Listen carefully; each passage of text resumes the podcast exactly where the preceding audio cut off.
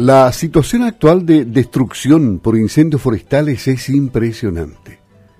Hoy tendremos una visión cercana del impacto sobre la producción, sobre la vida y el impacto sobre la calidad de vida de los que se han salvado y en general sobre todos los habitantes de la zona más golpeada, con José Miguel Stegmayer, presidente del CAS, a quien saludamos. ¿Cómo está? Buenos días.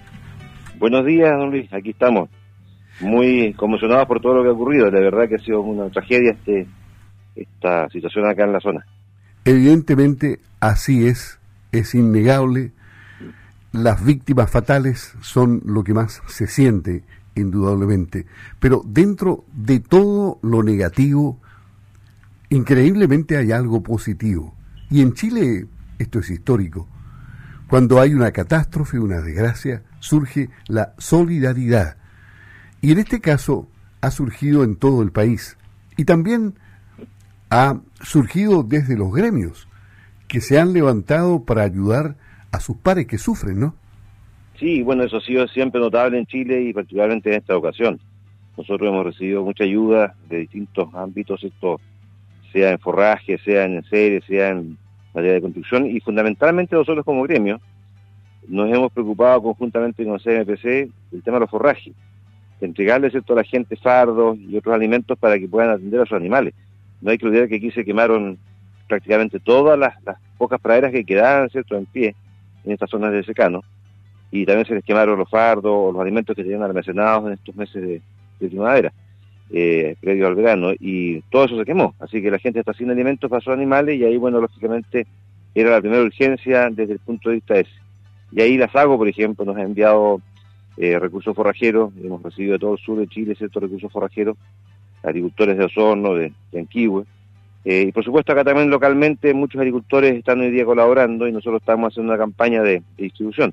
Hemos entregado ya en las comunas más afectadas, hemos entregado en Quilleco, bueno, Los Ángeles mismo, que tiene una zona muy afectada también.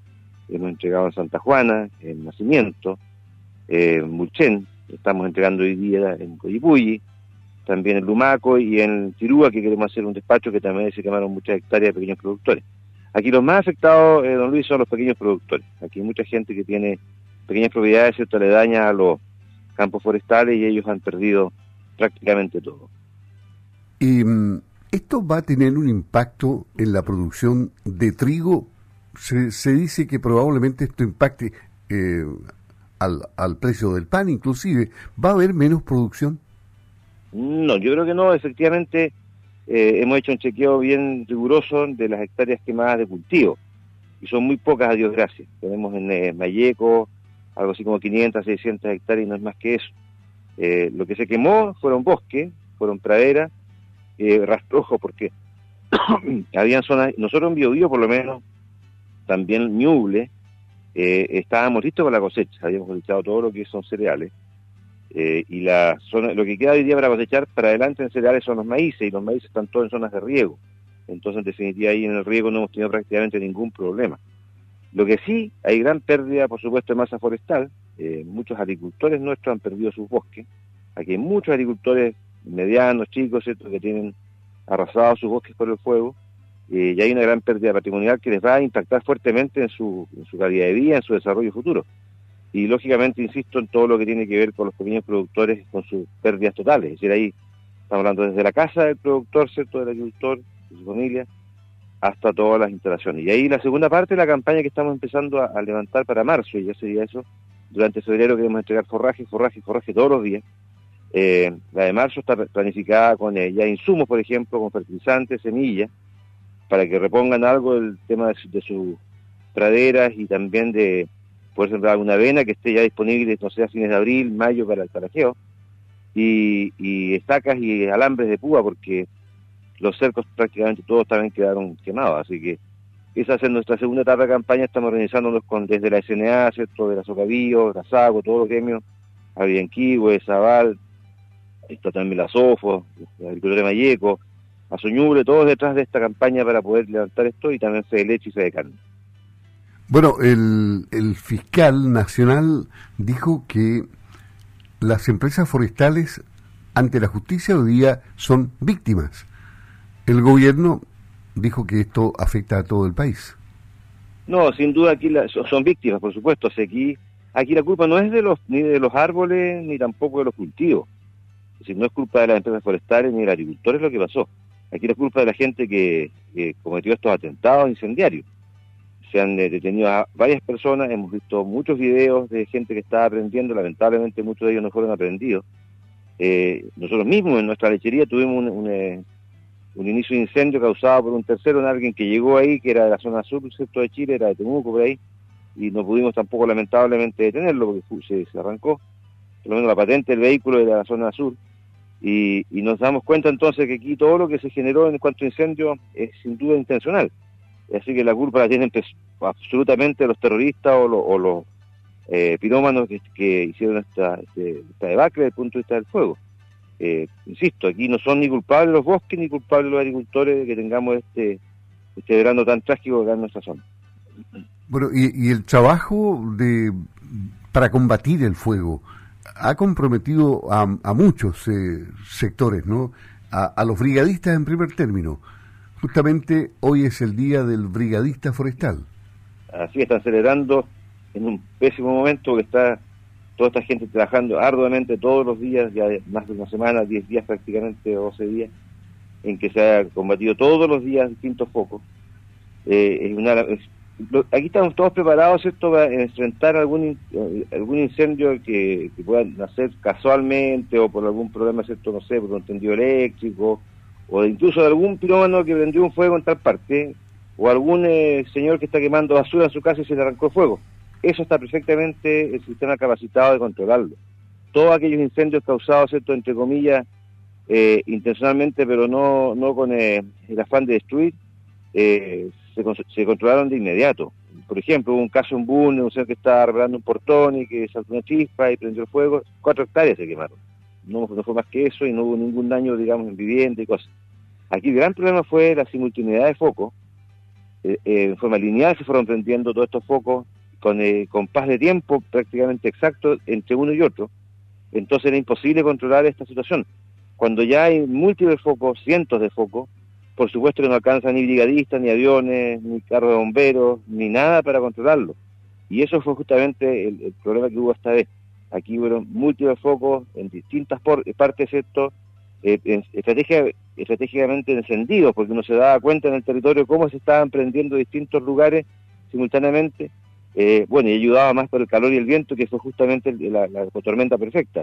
Es decir, terrorista, incendiario, calor, 40 grados, y más encima el viento que estaba muy arduo y fuerte en esos días, había un puelche acá tremendo, que fue el que generó, digamos, que el, fuego avanzara tan rápidamente.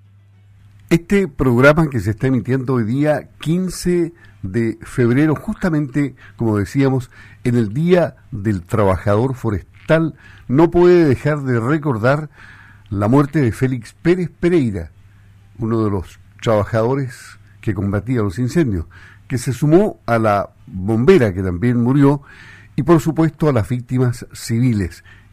Eso es lo que más duele. ¿eh? Sin duda, sí, las vidas humanas son las vidas más valiosas eh, y, nunca hemos tenido tanta, tantas víctimas. Aquí, como fue tan rápido esto, la gente no alcanzó a arrancar de su casa ni siquiera y se quedaron muchos de ellos, esto lamentablemente fallecieron eh, en la ruta, salida de, de, su, campo, etcétera. Eh, bueno, y los brigadistas, la bombera, es trágico. Yo estuve, por ejemplo, en, en Santa Juana antes de ayer y, claro, lógicamente ahí la alcaldesa nos señalaba que la mayor tragedia ha sido la pérdida de vidas humanas.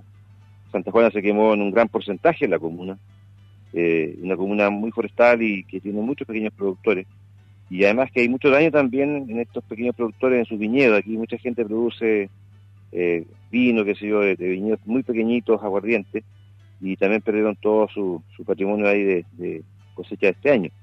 A desgracia la, la parra se, recupera, si un incendio aunque la race, al año siguiente va a estar nuevamente brotando, pero esa gente perdió todo, perdió sus animales, perdió sus animales, digamos, domésticos, las gallinas, los cerdos, ovejas, algunas vacas, que yo caballo, perdió sus casas, sus galpones, entonces en definitiva es trágico, uno lo ve con una mirada muy distinta cuando está en el terreno. Y, como un dato, digamos que el Día del Brigadista Forestal se mm, conmemora justamente para recordar a 12 brigadistas fallecidos en un accidente aéreo en el año 2009. Y pasando a las, eh, a las consecuencias y a las medidas, eh, ¿qué, ¿qué consecuencias positivas han tenido las medidas del gobierno, por ejemplo, y qué medidas faltan? A ver, esto, esto es tan tremendo, tan eh, hay tanto desastre, hay tanta destrucción que, las medidas, la verdad que siempre van a ser pocas. Yo creo que aquí va a haber siempre un déficit de, soluciones. Pero ah, costó al comienzo partir eh, organizando el, sistema de ciertos apoyos, porque claro, el gobierno eh, nos, pidió de algunos cierto que no estaban ni siquiera en su, en su trabajo en ese momento, estaban de vacaciones. Eh, nosotros advertimos sí que venía un, riesgo tremendo, eso se advirtió ya una semana antes de que partiera toda esta situación tan trágica. Se advirtió de parte de los agricultores de acá de la zona y también de parte de nosotros como gremios, lo dijimos, y también los, gremios forestales y por supuesto eh, la CONAF también debería haber estado mucho más atenta. Eh, y esto fue una situación que, se inició, ¿cierto? Y se, empezó de inmediato a tratar de colaborar. Nosotros al tercer, cuarto día estamos ya entregando forraje. Eh, y hoy día vemos que están bastante organizados ya a nivel de las autoridades. están todos los ministros en, terrenos, en de agricultura, los que están, digamos, ligados al, tema. De agricultura han dado todas las, todas las semanas acá completa en la zona sur, revisando las situaciones, ayudando en la colaboración de, ayuda, de, juntar los, bienes que hay que entregar, y también generando ya las conversaciones primeras, esto para lograr políticas públicas adecuadas para que, eh, primero que nada, se le ayude a la gente. Aquí hay que empezar a ayudarse todo también desde el punto de vista de cómo enfrentan el siguiente año, la siguiente temporada de siembra, etcétera. Ahí tenemos que ver también cómo lo hacemos con los medianos agricultores que perdieron sus bosques y, parte de su, de su campo, porque también tienen ellos que enfrentar esa situación. Eh, y lo segundo, bueno, ver cómo se logra articular toda una situación de mejor combate del fuego, que eso ya hay que definirlo como un país desarrollado, no podemos seguir siempre dependiendo de decisiones de última hora. Entonces creo que ahí hay que hincar el diente en que podamos tener de verdad una política de control de incendios y de desastres mucho más adecuada. Eh, y eso hay que conversarlo ahora, ahora mismo, es tratar de, desde el mismo momento que partió esta situación, ¿cierto? irlo conversando y que no se nos pase el cuarto de hora que la gente está dispuesta hoy día en realidad a tomar decisiones. José Miguel Stegmayer, presidente del Consorcio Agrícola del Sur CAS, al cual pertenece SAGO, en Campo al Día de Radio Sago. Le agradecemos que nos conteste el teléfono tan temprano. Muchas gracias por estar en Campo al Día y que las cosas mejoren por allá, por esa zona. ¿eh?